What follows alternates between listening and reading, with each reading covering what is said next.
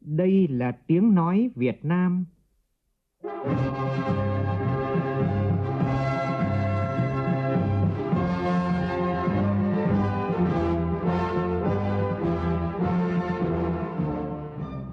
là tiếng nói Việt Nam,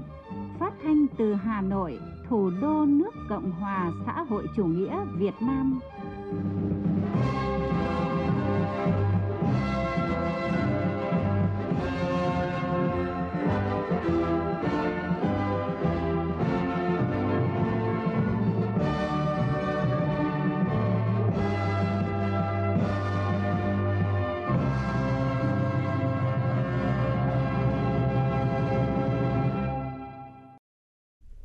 Biên tập viên Hùng Cường xin kính chào quý vị và các bạn. Mời quý vị và các bạn nghe chương trình Thời sự chiều của Đài Tiếng Nói Việt Nam. Chương trình có những nội dung chính sau đây.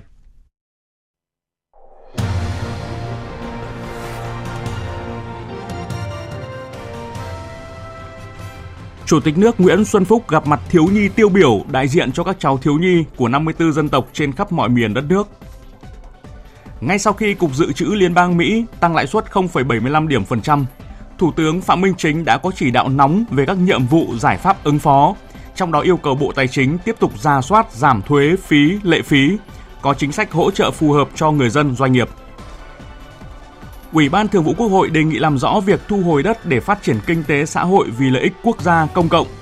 Chú ý cơ chế tài chính về đất đai, chống tiêu cực cài cắm lợi ích trong quá trình xây dựng luật. Bộ Ngoại giao cho biết đã giải cứu được hơn 1.000 công dân Việt Nam bị lừa đảo môi giới sang Campuchia lao động bất hợp pháp. Trong phần tin quốc tế, NATO lên kế hoạch gia tăng áp lực và áp đặt những biện pháp trừng phạt mới đối với Nga sau khi nước này ban hành lệnh động viên nhập ngũ 300.000 quân tới chiến trường Ukraine. Một loạt ngân hàng trung ương từ châu Á đến châu Âu công bố quyết định tăng lãi suất cơ bản để kiềm chế lạm phát sau động thái tăng lãi suất của Fed.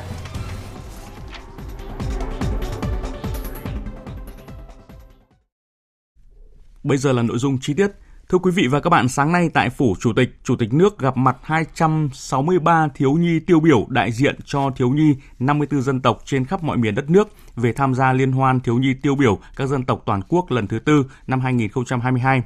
Cùng dự có đồng chí Trương Mỹ Hoa, nguyên Phó Chủ tịch nước, Chủ tịch Quỹ Học bổng Vừa A Dính, lãnh đạo một số bộ ban ngành trung ương. Phát biểu tại buổi gặp mặt, Chủ tịch nước Nguyễn Xuân Phúc gửi gắm niềm tin đến thiếu nhi cả nước – thực hiện tốt năm điều bác Hồ dạy, xứng đáng là con ngoan trò giỏi, đội viên tốt, cháu ngoan bác Hồ, là những người con ưu tú trong đại gia đình các dân tộc Việt Nam. Phóng viên Vũ Dũng phản ánh.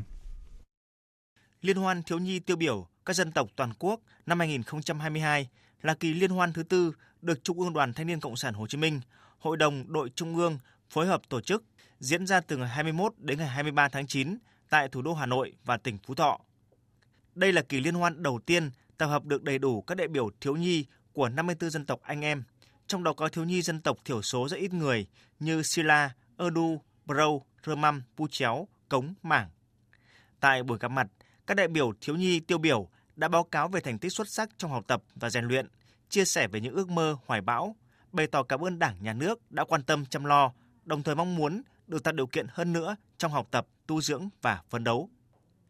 Thay mặt lãnh đạo Đảng, Nhà nước gửi lời chúc mừng tốt đẹp, những tình cảm yêu thương và ấm áp nhất tới các cháu thiếu nhi. Chủ tịch nước Nguyễn Xuân Phúc vui mừng, phấn khởi khi được biết các cháu thiếu nhi đã có rất nhiều nỗ lực, cố gắng vượt qua khó khăn, nhất là trong thời gian dịch bệnh vừa qua, không ngừng phấn đấu rèn luyện để đạt được thành tích cao trong học tập, là con ngoan trò giỏi. Rất tích cực tham gia các hoạt động của tổ chức Đội Thiếu niên Tiền phong Hồ Chí Minh. Nhiều cháu đã đạt được thành tích cao trong những sân chơi, cuộc thi học sinh giỏi cấp quốc gia và quốc tế. Tôi rất vui mừng là trong số 263 em hiện nay thì tuyệt đại bộ phận các em là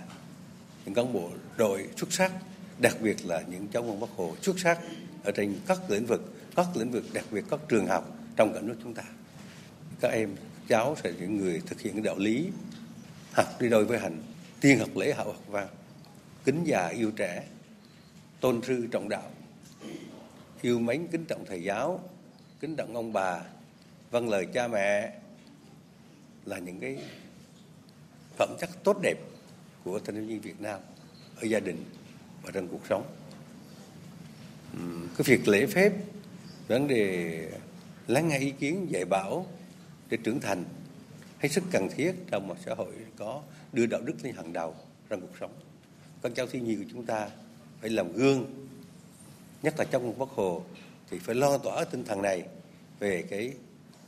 cái tiên học học lễ học văn này. Lễ là lễ tiên tức là trước, hậu tức là sau. Học lễ trước, học lễ phép, học đạo đức trước, hậu với học văn, học văn hóa sau này.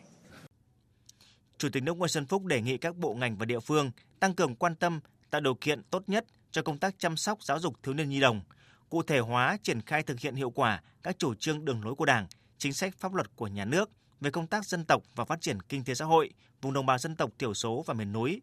Trong đó đặc biệt ưu tiên hỗ trợ thiếu nhi dân tộc ở vùng núi, vùng sâu, vùng xa, biên giới hải đảo.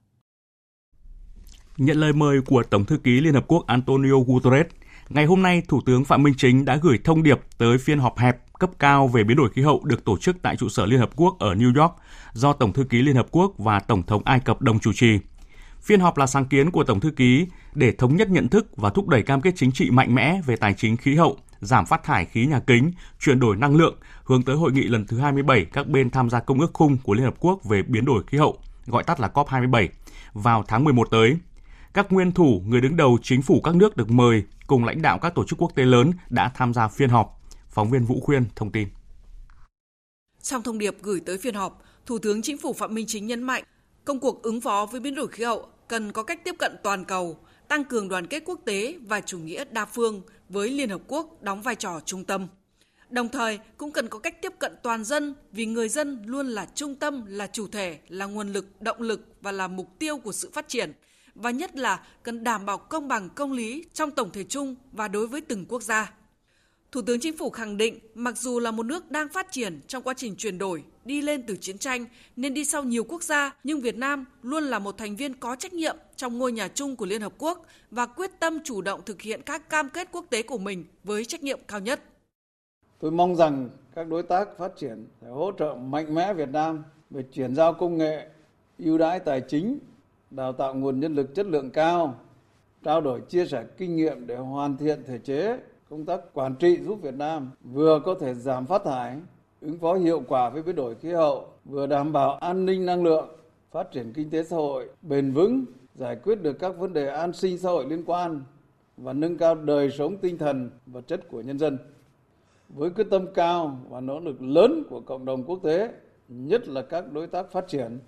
tôi tin tưởng rằng công cuộc ứng phó và nâng cao khả năng chống chịu với biến đổi khí hậu ngày càng có hiệu quả rõ nét. Điều này không chỉ có ý nghĩa quan trọng đối với Việt Nam mà còn tạo dựng lòng tin, tạo hiệu ứng lan tỏa, tăng cường đoàn kết, hợp tác toàn cầu ứng phó với biến đổi khí hậu, góp phần bảo vệ trái đất của chúng ta an toàn, bền vững hơn. Sáng nay, Thủ tướng Phạm Minh Chính chủ trì phiên họp chính phủ chuyên đề thảo luận về nhiều nội dung quan trọng, trong đó có nội dung về ổn định kinh tế vĩ mô, kiểm soát lạm phát, thúc đẩy tăng trưởng, bảo đảm các cân đối lớn trước việc Cục Dự trữ Liên bang Mỹ tăng lãi suất 0,75 điểm phần trăm. Phóng viên Vũ Khuyên phản ánh. Thủ tướng Phạm Minh Chính nhấn mạnh, Hiện nay tình hình thế giới biến động khó lường, hầu hết các nước hiện nay có xu hướng tăng trưởng giảm, lạm phát tăng cao và đều tăng lãi suất, nhất là Hoa Kỳ, Anh, EU, Nhật Bản sẽ tác động tiêu cực tới các nước. Đối với Việt Nam, quy mô nền kinh tế còn khiêm tốn, độ mở nền kinh tế cao, sức chống chịu cạnh tranh còn có hạn, một biến động nhỏ trên thế giới cũng tác động đến tình hình trong nước. Thị trường lớn của Việt Nam như Hoa Kỳ, EU, Trung Quốc đều có xu hướng bị thu hẹp lại do khó khăn của nền kinh tế. Hàng hóa xuất khẩu của Việt Nam sang các thị trường này đều là tiêu dùng lương thực, nông sản. Điều này ảnh hưởng tiêu cực về tỷ giá, lãi suất, tăng trưởng tín dụng, giá trị đồng tiền của Việt Nam, tác động quỹ điều hòa đối ngoại. Trước bối cảnh đó, Thủ tướng yêu cầu chúng ta không có hoang mang, dao động. Chúng ta không lơ là chủ quan bất cảnh giác. Chúng ta phải chủ động nắm bắt tình hình, tự tin bản lĩnh để chúng ta điều hành một cách linh hoạt, sáng tạo, phù hợp hiệu quả với tình hình. Thì mục tiêu là phải ưu tiên, ổn định kinh tế vĩ mô, kiểm soát lạm phát, thúc đẩy tăng trưởng và đảm bảo các cân đối lớn. Đây là cái ưu tiên xuyên suốt vừa có tính chất trước mắt, vừa có tính chất lâu dài và lưu ý mấy cái quan điểm trong chỉ đạo điều hành, tức là phải đảm bảo cái ổn định trong cái điều kiện bất định, giữ cái thế chủ động trước những diễn biến phức tạp, bất ngờ khó lường trên thế giới, kiên định nhất quán phù hợp, hiệu quả trước sự biến động, tác động nhiều chiều từ thế giới, từ trong nước, kiểm soát rủi ro kịp thời ứng phó với nguy cơ suy thoái và khủng hoảng, và tạo dựng phòng tuyến hợp tác, cạnh tranh kinh tế quốc tế trong cái điều kiện hội nhập quốc tế hiện nay. Về định hướng chính sách, Thủ tướng nhấn mạnh phải thực hiện chính sách tiền tệ thận trọng chắc chắn, bảo đảm tính chủ động linh hoạt hiệu quả. Ngân hàng nhà nước phải điều hành chủ động linh hoạt phù hợp công cụ tỷ giá lãi suất tăng trưởng tín dụng, lựa chọn thứ tự ưu tiên trước mắt là nghiên cứu tăng lãi suất huy động, ổn định hoặc giảm lãi suất cho vay, đẩy mạnh triển khai gói hỗ trợ lãi suất 2% cho doanh nghiệp, đẩy mạnh công tác truyền thông tránh kỳ vọng tiêu cực. Chính sách tài khóa phải mở rộng hợp lý, có trọng tâm trọng điểm, bảo đảm hiệu quả, Bộ Tài chính tiếp tục chỉ đạo ra soát giảm thuế phí lệ phí, có chính sách hỗ trợ phù hợp cho người dân doanh nghiệp tiếp tục mở rộng sản xuất kinh doanh, tạo công an việc làm, tăng thu giảm chi, tiết kiệm tối đa chi thường xuyên. Hai chính sách này phải phối hợp hài hòa nhịp nhàng, chặt chẽ, hiệu quả cùng các chính sách khác. Ta giữ được ổn định kinh tế vĩ mô, kiểm soát được lạm phát, thúc đẩy tăng trưởng, bảo đảm các cân đối lớn. Bộ Kế hoạch và Đầu tư theo dõi sát tình hình, kịp thời phản ứng chính sách, đôn đốc đẩy mạnh giải ngân vốn đầu tư công của ba chương trình mục tiêu, chương trình đầu tư công quốc gia, chương trình phục hồi và phát triển kinh tế, thúc đẩy đầu tư tư. Bộ Nông nghiệp và Phát triển Nông thôn chủ trì bảo đảm tuyệt đối an ninh lương thực, thực phẩm, đẩy mạnh cơ cấu lại phát triển sản xuất nông nghiệp theo hướng kinh tế nông nghiệp hiệu quả, bền vững, thúc đẩy xuất khẩu nông sản, phải làm đủ ăn và xuất khẩu. Bộ Công Thương phải chủ trì thúc đẩy mạnh mẽ thị trường trong nước, mở rộng quan hệ quốc tế, thúc đẩy cả cung và cầu, đẩy mạnh cơ cấu lại lĩnh vực thương mại dịch vụ, bảo đảm tuyệt đối an ninh năng lượng, không được để thiếu xăng dầu, điều hành theo cơ chế kinh tế thị trường có điều tiết của nhà nước khi cần thiết, bảo đảm xuất đủ nhập, có thặng dư.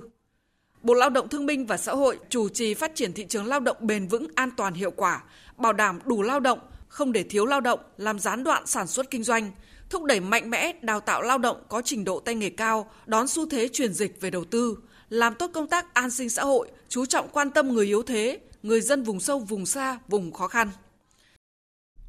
Trong chiều nay, các thành viên chính phủ đã nghe và cho ý kiến đối với các chính sách về phòng chống dịch COVID-19, xây dựng luật công chứng, luật khoáng sản sửa đổi, luật sửa đổi bổ sung một số điều của luật dược. Chuyển sang thông tin về phiên họp chuyên đề pháp luật tháng 9 của Ủy ban Thường vụ Quốc hội.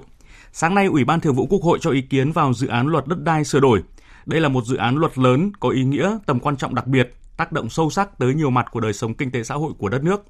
Tại phiên họp này, Ủy ban Thường vụ Quốc hội đề nghị làm rõ việc thu hồi đất để phát triển kinh tế xã hội vì lợi ích quốc gia, công cộng, đồng thời đề nghị chú ý cơ chế tài chính về đất đai, đặc biệt là chống tiêu cực, cài cắm lợi ích trong quá trình xây dựng luật. Phóng viên Lại Hoa phản ánh. Tại phiên họp, chủ nhiệm Ủy ban Tư pháp Lê Thị Nga và chủ nhiệm Ủy ban Pháp luật Hoàng Thanh Tùng đề nghị xác định rõ hơn các tiêu chí điều kiện thuộc trường hợp nhà nước thu hồi đất để phát triển kinh tế xã hội vì lợi ích quốc gia công cộng để tránh lạm dụng, thu hồi đất tràn lan không đúng bản chất, đảm bảo quyền lợi hợp pháp của người có đất bị thu hồi, đặc biệt là thu hồi để thực hiện các dự án đô thị, nhà ở, thương mại. Trường hợp này cần phải áp dụng cơ chế tự thỏa thuận giữa người dân và doanh nghiệp theo đúng yêu cầu tại Nghị quyết 18. Nghị quyết 18 nói là tiếp tục thực hiện cơ chế tự thỏa thuận giữa người dân và doanh nghiệp trong chuyển nhượng quyền sử dụng đất để thực hiện các dự án đô thị nhà ở thương mại. Trường hợp này là không đưa vào cái diện thu hồi đất mà để cái cơ chế thỏa thuận giữa người dân và doanh nghiệp. Chỗ này chưa đúng với tinh thần trung ương, nhất là những cái vấn đề dự án thương mại mà chúng ta lại đặt vấn đề vì bất kỳ lý do 80% hay bao nhiêu vân vân. Mà chúng ta nói là nhà nước thu hồi đất thì phải giải nghĩa. Phù hợp với hiến pháp hay không? Nó có phù hợp với tinh thần của trung ương hay không? Nó phù hợp với cái tính thị trường của nền kinh tế chúng ta hay không? Và nhà nước như vậy can thiệp có quá sâu vào các quan hệ dân sự thương mại hay không? Như thế thì liệu có giải quyết được cái tình trạng khiếu nại tố cáo liên quan đến đất đai đặc biệt trong vấn đề thu hồi đất? Giải trình tại phiên họp, Bộ trưởng Bộ Tài nguyên và Môi trường Trần Hồng Hà cho biết đang xây dựng tiêu chí đối với trường hợp nhà nước thu hồi đất để phát triển kinh tế xã hội vì lợi ích quốc gia công cộng. Nếu không lượng hóa được, sẽ có phương pháp liệt kê. Chúng tôi biết là phương pháp liệt kê thì nó chưa thỏa đáng. Hai nữa là chế định thế nào để hiểu vấn đề lợi ích quốc gia, lợi ích công cộng thì phần phải tiếp tục nghiên cứu để đảm bảo nội hàm này nó rõ hơn. Vấn đề này chúng tôi cũng xin được tiếp thu, sẽ tiếp tục dành thời gian nghiên cứu với những vấn đề mà để chúng ta tiếp tục ờ, chế định nội dung, nội hàm về lợi ích quốc gia và công cộng. Ví dụ như là hiện nay để mà tạo ra cái quỹ đất phục vụ cho việc hướng theo hướng tuyến đường để thu hồi để tạo ra nguồn lực có thể bán đấu giá và lấy cái nguồn lực đất đai này để phát triển tiếp tục hạ tầng giao thông. Phát biểu tại phiên họp, Chủ tịch Quốc hội Vương Đình Huệ lưu ý cơ quan soạn thảo tiếp tục ra soát kỹ trên cơ sở cụ thể hóa nghị quyết số 18, đảm bảo quyền, lợi ích của tất cả các bên, đặc biệt chống tiêu cực, cai cắm lợi ích trong quá trình xây dựng luật. Sửa đổi bổ sung các quy định để nhằm khắc phục các vướng mắc bất cập trong thực tiễn, nhưng phải đảm bảo tính tổng thể chiến lược lâu dài. Và tuyệt đối là tránh hợp thức hóa những cái vi phạm hiện nay lại đưa vào trong cái dự án luật chống cái tiêu cực trong công tác xây dựng pháp luật cài cắm lợi ích trong cái quá trình xây dựng pháp luật. Và những cái vấn đề phát sinh trong thực tiễn nhưng mà mang tính sự vụ mang cái tính hiện tượng nhỏ lẻ cá thể của một vài cái trường hợp ở đâu đó thôi trên tinh thần là lợi ích quốc gia dân tộc lợi ích của cộng đồng lợi ích của doanh nghiệp lợi ích của người dân quyền và lợi ích hợp pháp của từng cái chủ thể Chủ tịch Quốc hội Vương Đình Huệ đề nghị trong quá trình xây dựng luật phải tách bạch quan hệ đất đai mang tính chất công với tính chất tư, đặc biệt chú ý về giá đất, cơ chế tài chính về đất đai. Chiều nay cho ý kiến lần 2 về dự án luật phòng thủ dân sự, Ủy ban Thường vụ Quốc hội đề nghị việc xây dựng luật cần theo hướng đây là đạo luật quy định các nguyên tắc cơ chế chung về phòng thủ dân sự, đề nghị phân biệt thảm họa sự cố do chiến tranh và thảm họa sự cố do con người gây ra làm rõ mối liên hệ giữa cấp độ sự cố, cấp độ phòng thủ dân sự với yêu cầu đánh giá mức độ rủi ro của các tình huống, đồng thời cần quy định những biện pháp chưa có hoặc chưa rõ trong xử lý tình trạng khẩn cấp. Cũng trong chiều nay, Ủy ban Thường vụ Quốc hội đã biểu quyết đồng ý bổ sung dự thảo nghị quyết của Quốc hội về thí điểm cấp quyền lựa chọn sử dụng biển số ô tô thông qua đấu giá vào chương trình xây dựng luật pháp lệnh năm 2022. Việc khai thác có hiệu quả tài sản công là biển số sẽ tạo nguồn thu cho ngân sách nhà nước từ đấu giá biển số, đầu tư hệ thống cơ sở vật chất cho công tác đăng ký cấp biển số, đồng thời đảm bảo công khai minh bạch, nhanh chóng, đúng quy định của pháp luật. Mọi người dân đều có quyền bình đẳng trong việc lựa chọn biển số để tham gia đấu giá. Thưa quý vị và các bạn, à, tại cuộc họp báo thường kỳ Bộ Ngoại giao chiều nay, người phát ngôn Lê Thị Thu Hằng cho biết tính tới ngày hôm qua đã có hơn 1.000 công dân Việt Nam được cứu à, khỏi các cơ sở ở Campuchia. Hàng nghìn người khác được hỗ trợ làm thủ tục. Tin của phóng viên Đài Tiếng Nói Việt Nam. Theo bà Lê Thị Thu Hằng, Bộ Ngoại giao và các cơ quan đại diện ngoại giao Việt Nam tại Campuchia rất quan tâm đến công tác bảo hộ công dân trước tình trạng nhiều công dân Việt Nam bị lừa đảo, môi giới lao động bất hợp pháp tại Campuchia, tình trạng người Việt Nam bị lừa đảo vào các casino ở Campuchia và bị cưỡng ép lao động được báo chí phản ánh nhiều trong thời gian gần đây. Trong bối cảnh đó, Bộ Ngoại giao đã chỉ đạo sát sao, các cơ quan đại diện ngoại giao tại Campuchia cũng chủ động làm việc với các cơ quan chức năng của Campuchia để thúc đẩy ra soát, mở rộng hơn nữa điều tra và giải cứu công dân Việt Nam bị lừa đảo môi giới sang Campuchia lao động bất hợp pháp. À, theo số liệu ờ, mới nhất mà chúng tôi tổng hợp được thì cho đến ngày 21 tháng 9 vừa qua thì đã giải cứu được khoảng hơn 1.000 công dân và hỗ trợ làm thủ tục cho hàng nghìn công dân khác. À, đặc biệt là từ đầu tháng 9 năm 2022 khi mà Campuchia mở chiến dịch uh, truy quét các tổ chức tội phạm giam giữ ép buộc người lao động bất hợp pháp thì số lượng công dân Việt Nam được các cơ quan ờ, đại diện cùng với phía Campuchia giải cứu đã lên đến khoảng 400 người. Bà Lê Thị Thu Hằng cũng khẳng định để tránh cho công dân bị lừa đảo, cưỡng bức lao động ra nước ngoài, Bộ Ngoại giao sẽ tiếp tục phối hợp với các cơ quan trong nước và các địa phương liên quan như là Kiên Giang, An Giang, Tây Ninh, Long An, vân vân, ngăn chặn các đường dây lừa đảo người lao động ra nước ngoài cũng như đẩy mạnh công tác bảo hộ công dân tại Campuchia. Cũng trong cuộc họp báo chiều nay, người phát ngôn Bộ Ngoại giao Lê Thị Thu Hằng đã lên tiếng bác bỏ những nội dung sai sự thật, không khách quan và định kiến xấu của một số tổ chức nước ngoài đưa về tình hình nhân quyền của Việt Nam. Bà Lê Thị Thu Hằng khẳng định chính sách nhất quán của Việt Nam là bảo vệ và thúc đẩy các quyền cơ bản của con người. Điều này được quy định cụ thể trong Hiến pháp năm 2013 và nhiều quy định pháp luật liên quan. Những nỗ lực và thành tựu của Việt Nam trong lĩnh vực bảo đảm quyền con người thời gian vừa qua đã được cộng đồng quốc tế ghi nhận và đánh giá cao. Mới đây nhất, tháng 3 năm 2022, Việt Nam đã công bố báo cáo giữa kỳ tự nguyện thực hiện các khuyến nghị mà Việt Nam đã chấp nhận theo cơ chế rào soát định kỳ phổ quát về quyền con người, gọi tắt là UPR chu kỳ 3 thể hiện trách nhiệm quốc gia thành viên, sự minh bạch và sự nghiêm túc của Việt Nam đối với cơ chế UPR nói riêng và trong việc thực hiện các cam kết quốc tế về bảo đảm quyền con người nói chung. Việt Nam cũng luôn tích cực thể hiện tinh thần hợp tác với các thủ tục đặc biệt của Hội đồng Nhân quyền Liên Hợp Quốc, đồng thời cũng thường xuyên duy trì các cơ chế đối thoại nhân quyền song phương với một số nước, sẵn sàng cung cấp, trao đổi về các vấn đề hai bên cùng quan tâm trên tinh thần thẳng thắn, cởi mở và tôn trọng lẫn nhau. Không để ai bị bỏ lại phía sau.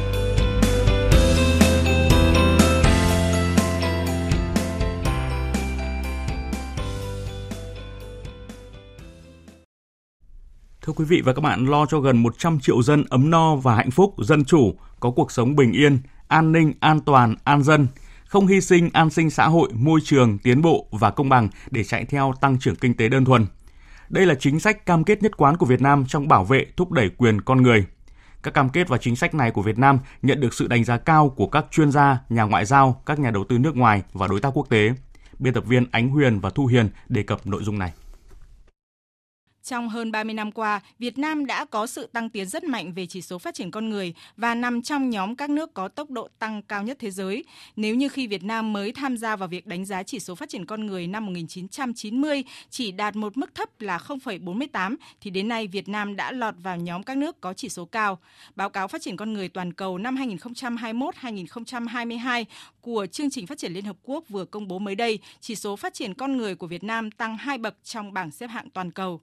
Theo đánh giá của báo cáo, Việt Nam đã cố gắng duy trì tăng trưởng kinh tế trong những năm khó khăn nhất của đại dịch COVID-19. Mặc dù tốc độ tăng trưởng trung bình chậm lại, các nhóm và cá nhân dễ bị tổn thương đã trải qua những giai đoạn rất khó khăn, nhưng Việt Nam đã tránh được sự đảo ngược trong tiến độ phát triển con người. Bà Catherine Weisen, trưởng đại diện thường trú UNDP tại Việt Nam cho rằng kết quả trên có được là do quyền con người luôn là một vấn đề trọng tâm trong tiến trình phát triển ở Việt Nam.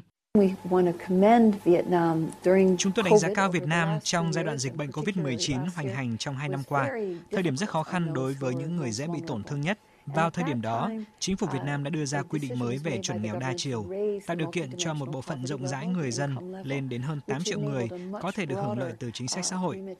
Một lĩnh vực khác cũng rất đáng hoan nghênh đó là chính sách bảo trợ xã hội với những gói an sinh lớn đã được chính phủ hỗ trợ. Điều này rất có ý nghĩa cho những người dễ bị tổn thương. Nhiều chuyên gia nước ngoài nhận định, trong bối cảnh nhiều quốc gia trên thế giới gặp nhiều khó khăn do dịch bệnh, tại Việt Nam sự ổn định chính trị luôn được giữ vững, chính phủ tập trung thực hiện hiệu quả đồng bộ các giải pháp giảm thiểu tác động của dịch đối với nền kinh tế, duy trì và phục hồi sản xuất kinh doanh, đảm bảo việc làm, an sinh xã hội và đời sống của người dân, nhất là những người dễ bị tổn thương với phương châm không để ai bị bỏ lại phía sau. Bà Brava Samatarai, Tổng thư ký Ủy ban đoàn kết Ân Việt bang Tây Bengal, Ấn Độ cho rằng Tranh lệch xã hội và khoảng cách giàu nghèo phát triển khi kết quả của sự phát triển quốc gia chỉ thuộc về một số bộ phận của xã hội. Nói một cách dễ hiểu, nếu sự tăng trưởng và phát triển của quốc gia được hưởng thụ mà chỉ bởi một bộ phận nhỏ và đa số người dân vẫn bị bỏ quên hoặc không được động đến thì sẽ tạo ra sự chênh lệch và khoảng cách xã hội. Nhưng ở Việt Nam thì khác, chính sách của Việt Nam, con người là trung tâm của nó. Trên thực tế, Việt Nam đã thực hiện chủ nghĩa xã hội theo định hướng thị trường, có sự tham gia của tất cả mọi người vào quá trình phát triển. Cuộc khảo sát Expat Insider 2022 của tổ chức International thực hiện mới đây cho thấy 84% người nước ngoài hài lòng với cuộc sống của họ ở Việt Nam. Việt Nam đứng thứ 7 trong danh sách 10 nơi đáng sống nhất trên thế giới cho người nước ngoài năm 2022 và nhiều người nước ngoài vẫn sẽ chọn Việt Nam là nơi sinh sống lâu dài của mình. Trước đó, báo cáo Hạnh phúc Thế giới năm 2022 thực hiện trên 150 quốc gia trên thế giới, Việt Nam cũng tăng hai bậc trong bảng xếp hạng. Điều này không phải ngẫu nhiên mà là kết quả chứng minh rằng Việt Nam là đất nước an toàn, mọi người cùng chung sống hạnh phúc, bình yên. Đại sứ Palestine tại Việt Nam, ông Sadi Salami chia sẻ. Là một trong số ít người nước ngoài đã sống ở Việt Nam và đã theo dõi những cái bước phát triển của đất nước này kể từ năm 1980 đến bây giờ. Tôi có thể khẳng định với tất cả những người bạn bè nước ngoài và các bạn Việt Nam rằng Việt Nam một trong số ít quốc gia đã có những cái bước phát triển đáng kể. Từ một quốc gia nghèo, từ một quốc gia phải nhập khẩu lương thực. Vì bây giờ dần dần đóng góp vào cái an ninh lương thực trên thế giới. Đấy là một cái minh chứng cho mọi người thấy là Việt Nam đã có những cái bước phát triển rất là lớn lao. Điều đó thì tạo cho Việt Nam một cái vị thế lớn trên cái uh, hành tinh của chúng ta và Việt Nam dần dần trở thành một cái quốc gia được sự quan tâm của nhiều quốc gia khác trên thế giới. Điều đó có liên quan đến nhiều yếu tố khác nhau. Yếu tố thứ nhất là Việt Nam đã xác định cho mình một đường đi, đường đó với cái mục tiêu xây dựng một nền kinh tế phục vụ cho lợi của nhân dân Việt Nam. Quan điểm nhất quán của Việt Nam là tăng trưởng kinh tế với các vấn đề xã hội đều gắn với con người, coi con người là trung tâm, con người ngày càng được hưởng hạnh phúc từ những thành quả kinh tế mang lại. Điều này tiếp tục khẳng định được bản chất tốt đẹp của chế độ chính trị mà Việt Nam đang xây dựng, được cộng đồng quốc tế đồng tình, ủng hộ. Thời sự VOV, nhanh, tin cậy, hấp dẫn. Mời quý vị nghe tiếp chương trình Thời sự chiều của Đài Tiếng Nói Việt Nam. Trở lại với thông tin liên quan đến động thái tăng lãi suất đêm qua của Cục Dự trữ Liên bang Mỹ. Thống đốc Ngân hàng Nhà nước Nguyễn Thị Hồng cho biết ngân hàng sẽ kiên trì các giải pháp điều hành chính sách tiền tệ theo mục tiêu ổn định kinh tế vĩ mô, theo sát mọi diễn biến để điều hành phù hợp với tình hình. Theo thống đốc Nguyễn Thị Hồng, trong bối cảnh đồng tiền nhiều nước mất giá rất mạnh so với đồng đô la Mỹ, thì đồng tiền Việt Nam vẫn thuộc nhóm ít mất giá so với khu vực và thế giới. Thống đốc cho rằng thách thức lớn nhất trong điều hành kinh tế vĩ mô vẫn là kiểm soát lạm phát. Dù các tổ chức quốc tế đều đánh giá năm 2022, Việt Nam có thể kiểm soát lạm phát dưới 4% như mục tiêu Quốc hội đề ra. Trong thời gian tới, Ngân hàng Nhà nước sẽ điều hành tỷ giá theo hướng vừa tạo dư địa để tỷ giá diễn biến linh hoạt, hấp thụ các cú sốc bên ngoài, vừa can thiệp thị trường ngoại tệ để hạn chế biến động quá mức của tỷ giá nhằm góp phần bình ổn thị trường ngoại tệ. Động thái Cục Dự trữ Liên bang Mỹ tăng lãi suất 0,75 điểm phần trăm đã tác động tới thị trường toàn thế giới và thị trường chứng khoán của Việt Nam cũng như là nhóm ngành hàng hóa của Việt Nam cũng bị tác động. Ghi nhận của phóng viên Đài Tiếng nói Việt Nam từ các chuyên gia chứng khoán. Dù kịch bản Fed tăng lãi suất đã được nhiều công ty chứng khoán đưa ra từ trước, nhưng thực tế chứng minh thị trường chứng khoán Việt Nam luôn rơi vào tình trạng bán tháo mạnh sau mỗi lần Dow Jones lao dốc. Chuyên gia chứng khoán Lê Ngọc Nam, giám đốc phân tích và tư vấn đầu tư công ty chứng khoán Tân Việt cho biết, xu hướng ngắn hạn của thị trường chung vẫn duy trì ở mức giảm. Các nhà đầu tư ngắn hạn có thể tiếp tục đứng ngoài và vẫn nắm giữ tỷ trọng cổ phiếu thấp 30 đến 35% danh mục. Nhà đầu tư đang chờ đợi khá là nhiều về mặt thông tin, đặc biệt là đối với thị trường chứng khoán thế giới. Sau phiên giảm điểm 1.200 điểm của Dow Jones thì thị trường của chúng ta ngay lập tức là có những phản ánh về mặt tâm lý tương đối là thận trọng. Theo ông Đỗ Bảo Ngọc, Phó Tổng Giám đốc Công ty Chứng khoán Kiến Thiết, sẽ có nhiều nhóm ngành hàng hóa bị ảnh hưởng bởi câu chuyện phép tăng lãi suất, đặc biệt là những nhóm ngành có nguyên vật liệu phải nhập khẩu. Việt Nam chúng tôi thấy là mức độ bán dòng so với các quốc gia khác là ít hơn rất nhiều bởi vì tỷ giá của Việt Nam đồng và đô la từ đầu năm đến nay thì tương đối ổn định trong khi đó các quốc gia khác thì mất giá rất nhiều. Từ nay đến cuối năm lãi suất có thể lên 4% thì chúng ta cũng không phải quá lo ngại về cái việc là bán dòng lớn ở Việt Nam bởi vì hiện nay điểm sáng của nền kinh tế của Việt Nam đó chính là cái tỷ giá ổn định. Việc Fed tăng lãi suất có thể ảnh hưởng đến dài hạn với các doanh nghiệp trong ngành bán lẻ của Việt Nam. Đặc thù, ngành bán lẻ sẽ chịu tác động của những yếu tố trong nước trước rồi mới đến các thông tin từ nước ngoài. Ông Trần Minh Tuấn, Phó Chủ tịch Hội đồng Quản trị Công ty Chứng khoán Smart Invest phân tích. Đối với những nhà đầu tư dài hạn như các quỹ tự doanh của công ty chứng khoán thì chúng tôi sẽ nghiên cứu những cổ phiếu có tốc độ tăng trưởng tốt ở những ngành nghề tốt để tiếp tục phân bổ và giải ngân ở những giai đoạn thị trường sụt giảm mạnh và khi cái hoảng loạn của thị trường xảy ra. Cũng liên quan đến thị trường trong nước, việc giá xăng dầu giảm liên tục trong thời gian vừa qua đã hỗ trợ cho nhiều người dân và doanh nghiệp, kéo theo giá hàng hóa tiếp tục giảm, phản ánh của phóng viên Bá Toàn. Sau lần giảm giá xăng dầu ở kỳ điều hành hôm qua, ngày 21 tháng 9, giá các mặt hàng thực phẩm tươi sống đã giảm đáng kể. Tại khu vực miền Bắc, hôm nay giá thịt lợn hơi điều chỉnh giảm từ 1 đến 5.000 đồng một kg và dao động trong khoảng 59.000 đến 63.000 đồng một kg. Tại khu vực miền Nam, giá thịt lợn hơi cũng tiếp tục giảm ở một vài nơi và dao động trong khoảng 57.000 đến 64.000 đồng một kg. Ghi nhận tại một số chợ trên địa bàn Hà Nội như là chợ Hôm Đức Viên, chợ Nguyễn Công Trứ, chợ Thành Công, chợ Kim Liên, giá hàng hóa tiếp tục hạ nhiệt.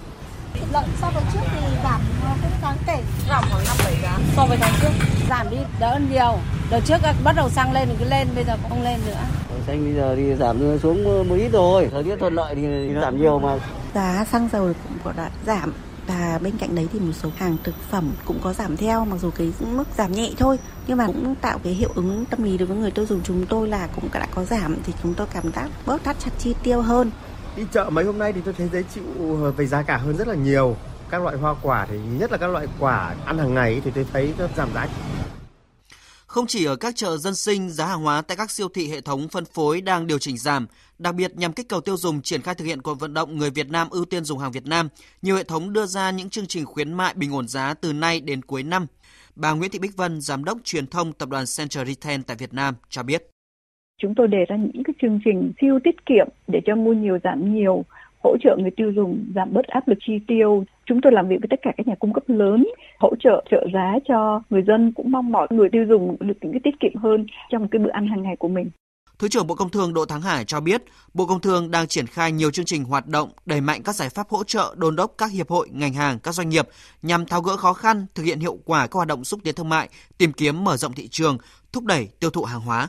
Bộ Công Thương thì cũng đã rất là chủ động, ờ, tích cực thúc đẩy cái hoạt động sản xuất, hỗ trợ cho doanh nghiệp và đặc biệt là trong cái lĩnh vực ở thị trường trong nước thì đẩy mạnh cái việc ờ, kích cầu tiêu dùng nội địa cũng như là hỗ trợ cho các cái doanh nghiệp sản xuất và kết nối giữa sản xuất và tiêu thụ cũng như là kích thích để tiêu dùng hàng Việt Nam.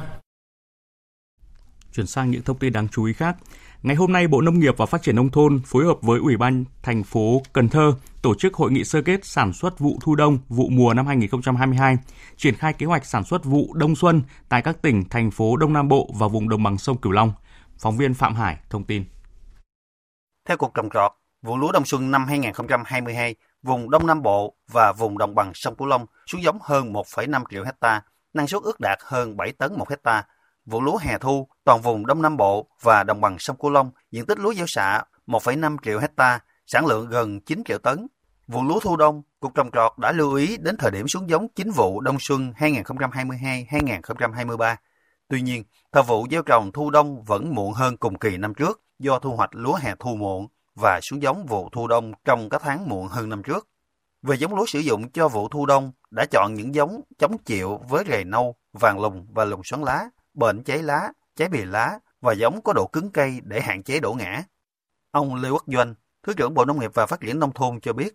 Bà con nông dân các địa phương đã giảm được lượng phân bón rất nhiều, nhưng mà giảm phân bón năng suất không bị giảm. Và một cái điểm quan trọng nữa là cái lượng giống xạ. Những năm vừa qua chúng ta đã có cái chuyển biến nhưng chậm. Hiện nay các địa phương vẫn còn sử dụng quá nhiều giống lúa để mà xả, Đấy nó vừa gây khí hạt giống, lại vừa mà gây cái chuyện phát thải khí nhà kính rồi là tiêu tốn nước. Rồi là cũng là một cái tạo điều kiện cho sâu bệnh phát triển. Cho nên tôi đề nghị chúng ta phải tập trung cao độ hơn nữa à, trong cái xây dựng gói kỹ thuật hướng tới giảm chi phí nhất là lượng phân bón rồi thuốc bảo thực vật và cái lượng chống xạ. Theo dự báo từ ngành chức năng vụ lúa đông xuân tới xâm nhập mặn xuất hiện sớm và vào sâu hơn so với trung bình nhiều năm các địa phương có khả năng bị ảnh hưởng phải có giải pháp canh tác phù hợp với tình hình nguồn nước cần chủ động gieo cấy sớm các diện tích không chủ động nguồn nước ngọt trong cả vụ. Đối với các địa phương khác, tuy không bị ảnh hưởng trực tiếp của xâm nhập mặn, nhưng cần đề phòng tình trạng hạn hán, thiếu nước, trường hợp diễn biến nguồn nước bất thường xuất hiện. Cơ quan Cảnh sát điều tra Công an tỉnh Khánh Hòa vừa ban hành kết luận điều tra bổ sung vụ án vi phạm các quy định về quản lý đất đai xảy ra tại dự án Nha Trang Golden Gate số 28E Trần Phú, thành phố Nha Trang. Theo đó, ông Nguyễn Chiến Thắng, cựu Chủ tịch Ủy ban Nhân dân tỉnh Khánh Hòa và hai cấp dưới tiếp tục bị truy tố trong vụ án thứ ba. Tin của phóng viên Thái Bình tại miền Trung. Theo đó, quá trình điều tra bổ sung xác định, bên cạnh các hành vi phạm tội của ba bị can là Nguyễn Chiến Thắng, cựu chủ tịch Ủy ban nhân dân tỉnh, Đào Công Thiên, cựu phó chủ tịch Ủy ban nhân dân tỉnh và Võ Tấn Thái, cựu giám đốc Sở Kế hoạch và Đầu tư, cựu giám đốc Sở Tài nguyên và Môi trường, còn có sai phạm của một số cá nhân liên quan trong việc trực tiếp tham mưu ban hành các quyết định trái pháp luật tại dự án cần phải điều tra làm rõ để xử lý nghiêm minh trước pháp luật. Tuy nhiên đến nay thời hạn điều tra bổ sung đã hết nhưng vẫn chưa đủ căn cứ để kết luận các nội dung liên quan. Do vậy, cơ quan cảnh sát điều tra tiếp tục đề nghị truy tố các bị can Nguyễn Chiến Thắng, Đào Công Thiên và Võ Tấn Thái về tội vi phạm các quy định về quản lý đất đai, đồng thời sẽ tiếp tục thu thập củng cố chứng cứ và sẽ kết luận đề nghị xử lý tại giai đoạn tiếp theo của vụ án. Liên quan đến ba cựu cán bộ tỉnh Khánh Hòa, Tòa án Nhân dân tỉnh Khánh Hòa đã tuyên phạt bị cáo Nguyễn Chiến Thắng 5 năm 6 tháng tù, Đào Công Thiên 4 năm 6 tháng tù, bị cáo Võ tấn Thái 3 năm tù về tội vi phạm các quy định về quản lý đất đai xảy ra tại núi Chín Khúc. Ngoài ra, ba bị can trên còn có nhiều sai phạm bị truy tố trong vụ án hình sự, vi phạm quy định về quản lý sử dụng tài sản nhà nước gây thất thoát lãng phí xảy ra tại khu đất trường chính trường chính trị cũ tại số 1 Trời Hưng Đạo, thành phố Nha Trang. Thưa quý vị và các bạn, mặc dù năm học 2022-2023 được gần một tháng, nhưng tình trạng thiếu giáo viên vẫn diễn ra ở hầu hết các cấp. Một số địa phương mở các đợt tuyển dụng nhưng số lượng ứng cử viên à, vẫn chưa đáp ứng đủ. Trước thực trạng trên, một số tỉnh thành ở khu vực Đông Nam Bộ đã linh hoạt, chủ động trong bố trí lực lượng giáo viên để đảm bảo chương trình dạy học cho học sinh. Nhóm phóng viên thường trú tại thành phố Hồ Chí Minh có bài viết đề cập nội dung này. Năm học 2022-2023, toàn tỉnh Bình Dương có 742 trường học với hơn 500.000 học sinh các cấp, tăng gần 30.000 em so với năm học 2021-2022. Trung bình 44 học sinh một lớp. Các lớp mầm non, mẫu giáo ở những địa phương này đều có số trẻ vượt quy định.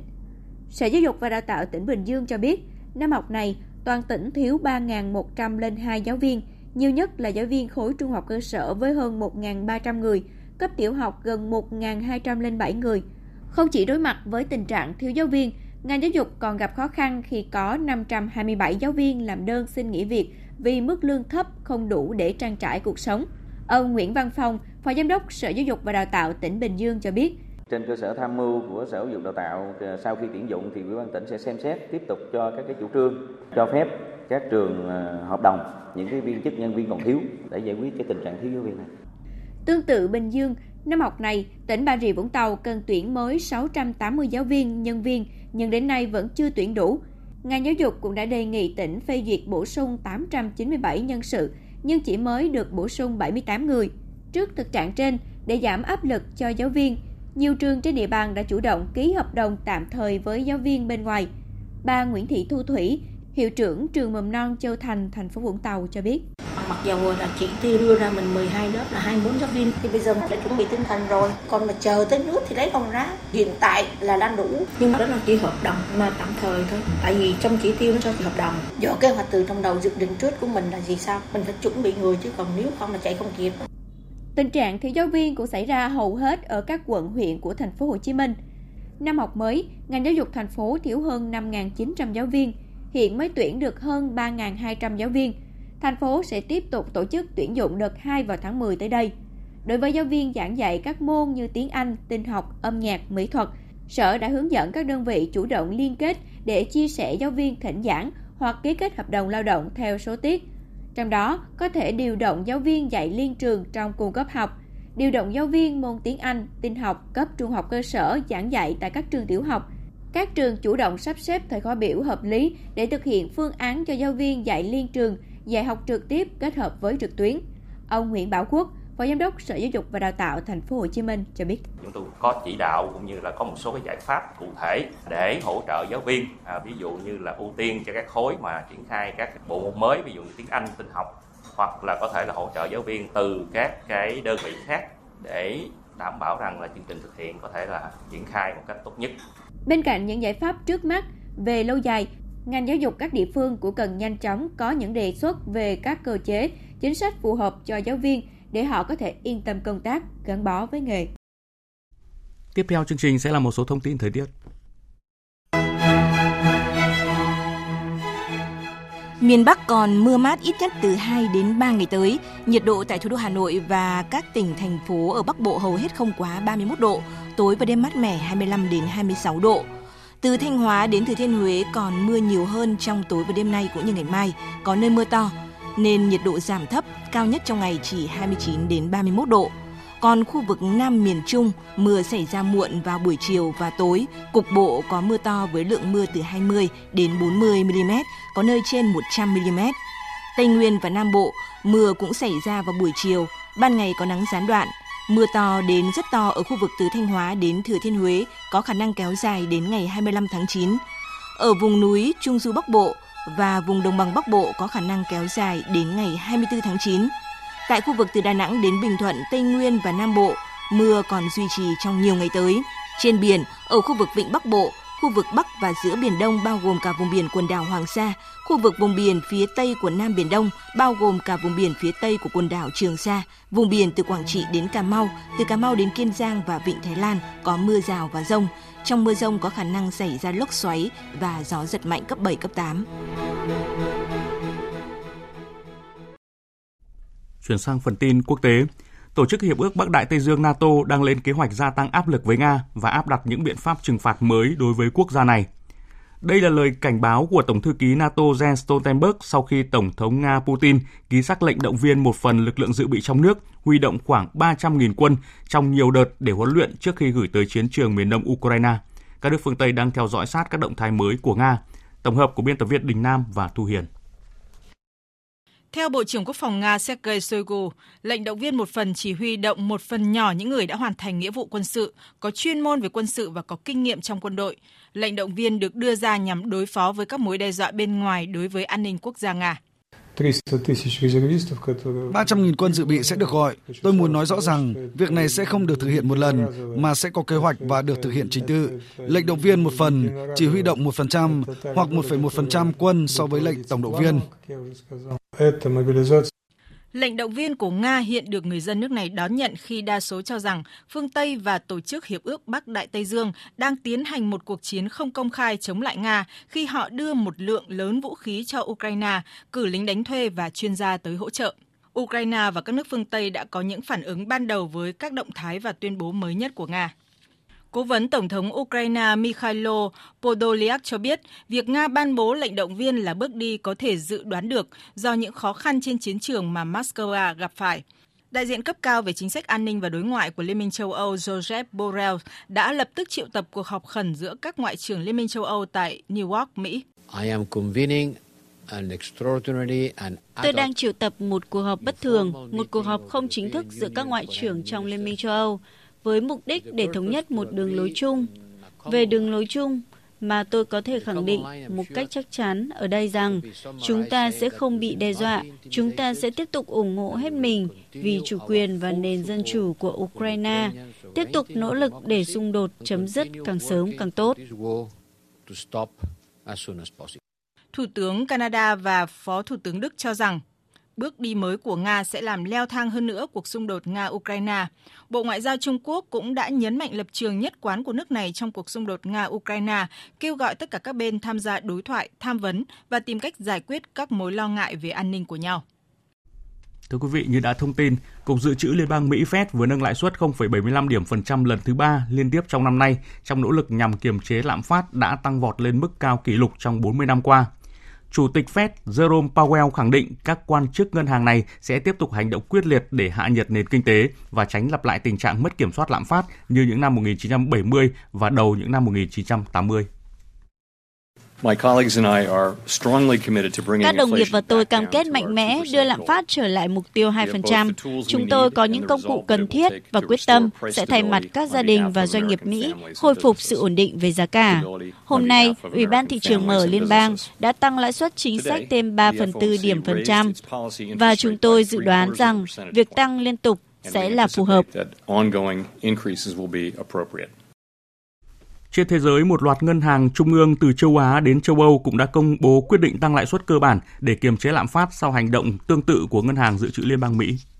Chiều nay, các ngân hàng trung ương Philippines và Indonesia đồng loạt tăng lãi suất 50 điểm cơ bản, đưa lãi suất cơ bản lên 4,25%. Theo đó, lãi suất cơ bản của Philippines hiện đã tăng lên mức cao nhất kể từ tháng 8 năm 2019. Trong khi đó, đây là tháng thứ hai liên tiếp, Ngân hàng Trung ương Indonesia tăng lãi suất cơ bản để kiềm chế lạm phát và bình ổn đồng nội tệ. Điều nằm ngoài dự báo của phần lớn các chuyên gia phân tích.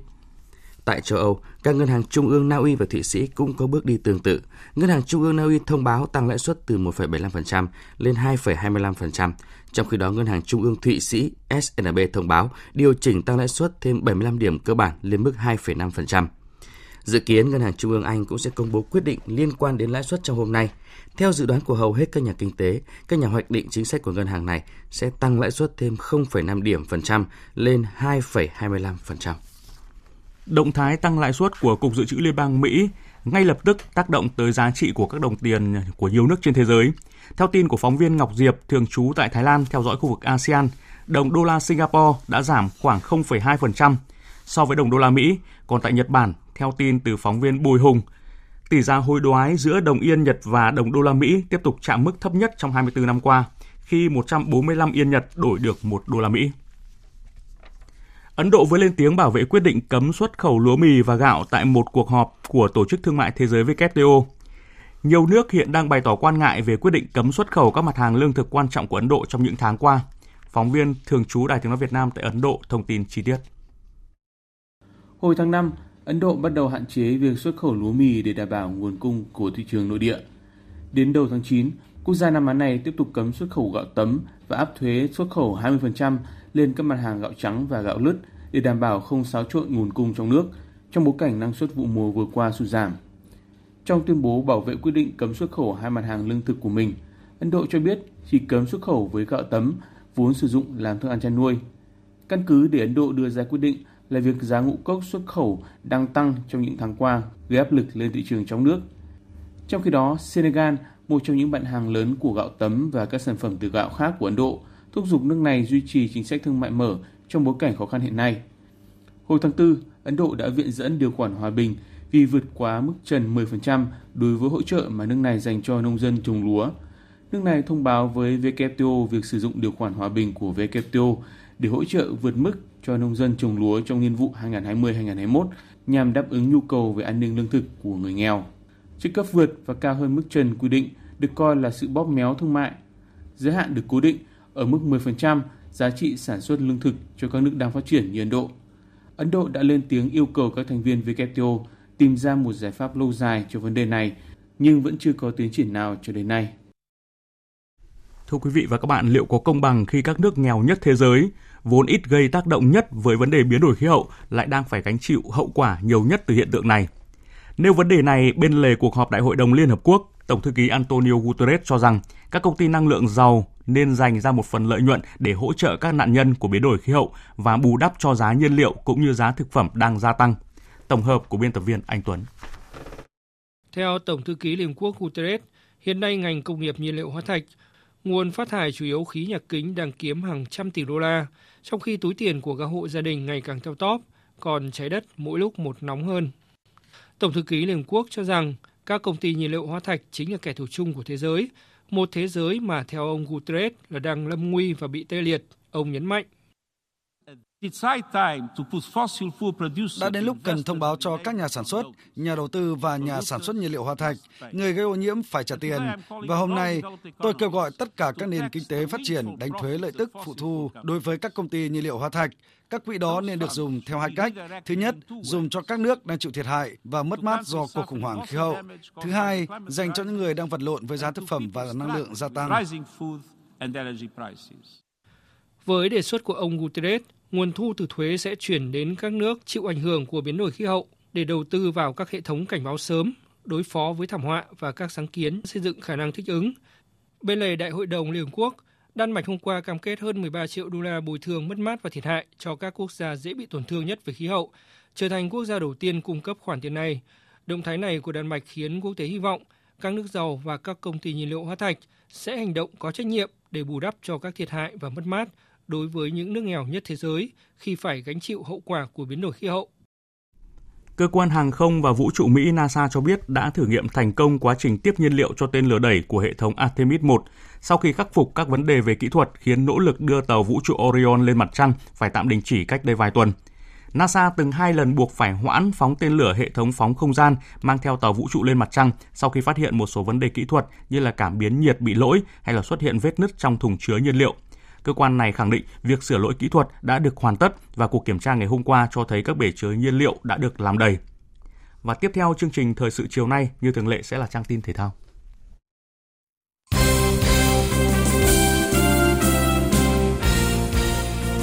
Thưa quý vị và các bạn, tối qua đội tuyển Việt Nam đã có chiến thắng 4-0 trước đội tuyển Singapore ở trận gia quân giải giao hữu quốc tế Hưng Thịnh 2022 trên sân thống nhất thành phố Hồ Chí Minh. Chia sẻ trong cuộc họp báo sau trận đấu, huấn luyện viên Park Hang-seo đánh giá cao các cầu thủ ở lứa U23 được ra sân khi 5 trên tổng số 6 cầu thủ được chơi ít nhất 45 phút và hai người đã ghi bàn, đóng góp vào chiến thắng chung của toàn đội là Thanh Nhân và Văn Khang.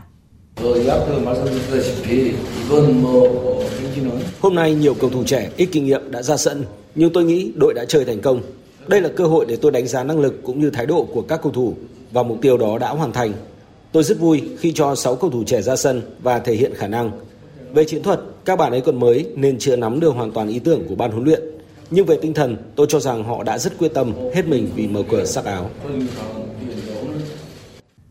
Huấn luyện viên Park Hang-seo cho biết ông xem đợt tập trung thi đấu giao hữu với Singapore và Ấn Độ dịp này là khởi đầu cho một thời kỳ cạnh tranh mới trong nội bộ tuyển Việt Nam. Tôi chia lực lượng hiện tại thành hai nhóm gồm các vị trí chủ chốt và nhóm mới. Tôi cần thêm thời gian để đánh giá, rồi mới đưa ra những lựa chọn tốt nhất. Chắc chắn mỗi cầu thủ đều phải nỗ lực hết sức để cạnh tranh vị trí. Đây chỉ là một trận giao hữu để đánh giá sơ bộ lực lượng. Còn AFF Cup thì phải đến cuối năm mới diễn ra. Singapore vẫn còn nhiều cầu thủ chưa được ra sân. Chúng tôi vẫn cần phân tích thêm về từng vị trí của họ. Nhìn chung cả hai đội đều sẽ trình diễn một bộ mặt mới ở giải đấu cuối năm nay. Một trong những vấn đề được quan tâm nhất khi V-League 2022 quay trở lại chính là công tác trọng tài. Trong ngày hôm qua, lớp tập huấn giám sát trọng tài giữa mùa giải đã kết thúc và tại đây các bên liên quan đã thẳng thắn nhìn nhận những vấn đề sai sót cần khắc phục trong thời gian tới. Ông Dương Văn Hiền, trưởng ban trọng tài Liên đoàn bóng đá Việt Nam cho biết. Cầu thủ bây giờ tốc độ rất cao, diễn ra trận đấu nhanh thì không cách nào khác trọng tài thể lực phải thật tốt để bám sát theo tình huống. Chỉ có việc bám sát theo tình huống, chọn góc quan sát tốt, thuận lợi thì anh mới đưa ra quyết định mà quyết định của anh thì mới thuyết phục được. Anh đứng xa quá mà anh quyết định một quả đấy thì rõ ràng là không thuyết phục. Ờ, Với bóng đá bây giờ nó phát triển nhanh như thế, tốc độ nhanh như thế thì trọng tài thể lực phải được nâng lên. Mà thể lực thì không thể một ngày một buổi chúng ta phải tập luyện thường xuyên. Ban trọng tài khuyến cáo anh em nên giữ gìn thể lực và tập luyện thường xuyên. Trong đợt tập huấn này, ban trọng tài cũng đưa ra những tình huống gây tranh cãi, quyết định sai ở giai đoạn lượt đi hay các lỗi có thể xảy ra trong trận đấu để giúp các trọng tài có được cái nhìn tổng quan hơn và có hướng xử lý phù hợp. Theo ông Dương Văn Hiền, trong một số trận đấu quan trọng ở giai đoạn lượt về V-League 2022, việc thuê trọng tài ngoại cũng có thể sẽ được tính đến. Ngày 24 tháng 9, đội tuyển Futsal Việt Nam sẽ di chuyển sang Kuwait để chuẩn bị cho các trận đấu tại vòng chung kết giải Futsal châu Á 2022. Trước khi bước vào giải, ban huấn luyện sẽ loại hai cầu thủ để hoàn thành danh sách đăng ký thi đấu với 14 người. Ở giải lần này, đội tuyển Futsal Việt Nam nằm ở bảng D với đội tuyển Nhật Bản, Hàn Quốc và Ả Rập Xê Út. Mới đây, Liên đoàn quần vợt quốc tế đã công bố danh sách bốc thăm vòng play-off David Cup nhóm 2 Thế giới năm 2023. Theo đó, đội tuyển quần vợt Việt Nam sẽ chạm trán đội tuyển Indonesia. Đây được coi là đối thủ vừa sức với Lý Hoàng Nam và các đồng đội. Bên cạnh đó, chúng ta cũng sẽ có lợi thế khi thi đấu trên sân nhà. Dự kiến trận đấu này sẽ diễn ra vào tháng 2 năm 2023. Sau 2 năm tạm hoãn vì dịch COVID-19, Cúp Chiến thắng lần thứ 6, giải thưởng thường niên tôn vinh những cá nhân tập thể xuất sắc nhất của thể thao Việt Nam chính thức trở lại với buổi lễ công bố vào sáng nay tại Hà Nội.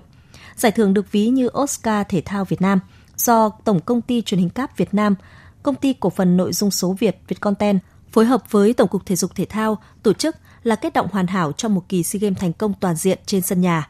Ông Trần Đức Phấn, Phó Tổng cục trưởng Tổng cục Thể dục Thể thao, trưởng ban tổ chức cho biết.